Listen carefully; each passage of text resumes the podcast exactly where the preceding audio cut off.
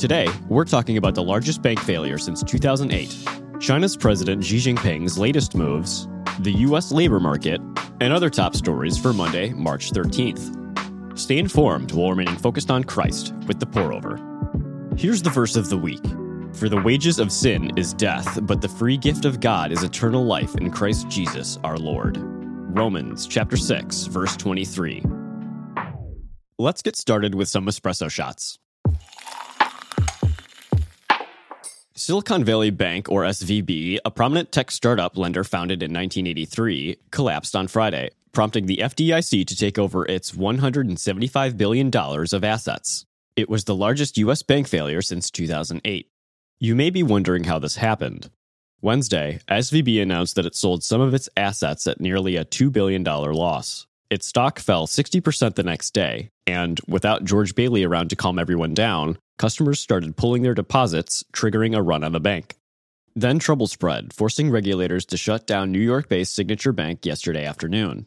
Last night, regulators unveiled a plan assuring all depositors would have access to all their money today, though made clear the banks themselves are closing, not being bailed out, and no tax dollars are being used. Jesus doesn't promise that our lives will be free from trouble, including unforeseen financial problems. He rather urges us to build our life on the rock of his word, so that when troubles do come, our lives don't fall apart. Matthew chapter 7 verses 24 through 25 say, Therefore everyone who hears these words of mine and puts them into practice is like a wise man who built his house on the rock. The rain came down, the streams rose, and the winds blew and beat against that house. Yet it did not fall because it had the foundation on the rock. Xi Jinping doesn't appear tempted by retirement. The 69 year old Chinese leader was awarded a third five year term as president after successfully scrapping the two year term limit from the Constitution.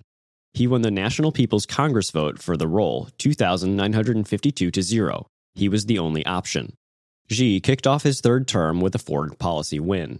China brokered a deal between Iran and Saudi Arabia, ending a seven year feud rooted largely in religious differences.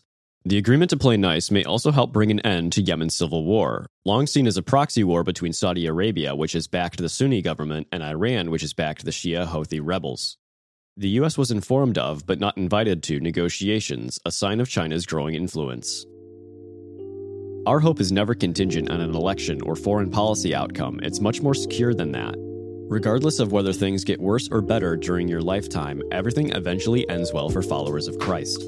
Job chapter 12 verse 10 says, "The life of every living thing is in his hand, as well as the breath of all humanity."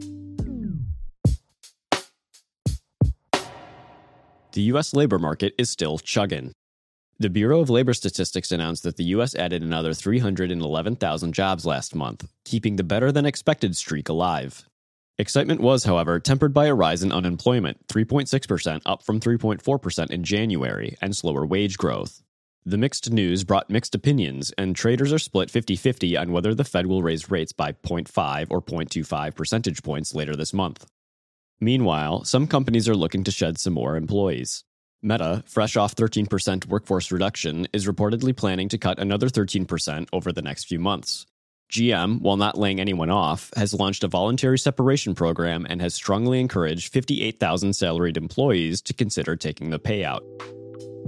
Regardless of whether the broader economy is struggling or thriving, Christians should seek to give generously of our time, talents, and resources to those in greater need. Reach out to your local church and see where help is needed.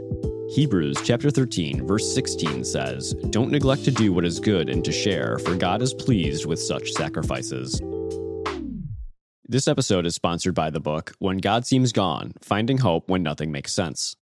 What do you do when it feels like God isn't there, when the state of the world, our own suffering, or the struggles of those we know suggest that God is absent? When you've experienced soul crushing silence from heaven despite your fervent supplications?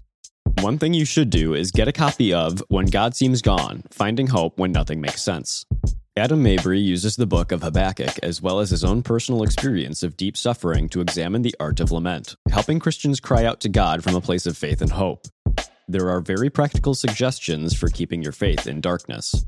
Our listeners get 25% off with code TPO. Find a link in our show notes. In other brews, here's a rapid round of updates. the University of Alabama is a basketball school? Selection Sunday revealed the Crimson Tide as the NCAA's men's tournament number one overall seed. Keeping it in conference, defending champ South Carolina is the number one overall seed in the women's tournament. Play in games start tomorrow and Wednesday, and the tournaments officially start at the end of the week. Congress unanimously passed a bill. Yes, you heard that right requiring the Biden administration to declassify all information regarding the origins of COVID 19, including any links to China's Wuhan virology lab. If signed, the administration would submit unclassified reports to Congress, with redactions only as necessary to protect sources and methods. Former VP Mike Pence said former President Trump was wrong for his role in the January 6th riot, among other criticisms, at a DC media dinner Saturday.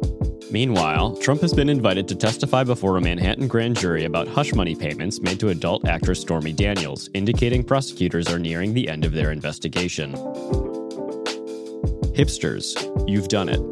According to the Recording Industry Association of America, vinyl records outsold CDs in 2022, the first time since 1987. Streaming still accounts for 84% of music revenue, but physical formats have seen an increase lately. Could 8 tracks be next? Youngsters, ask your parents or grandparents what those are.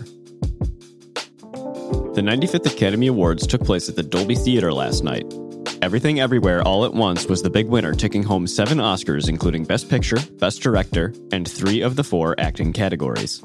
There were naturally multiple Will Smith references by host Jimmy Kimmel, but nothing that broke the internet this time.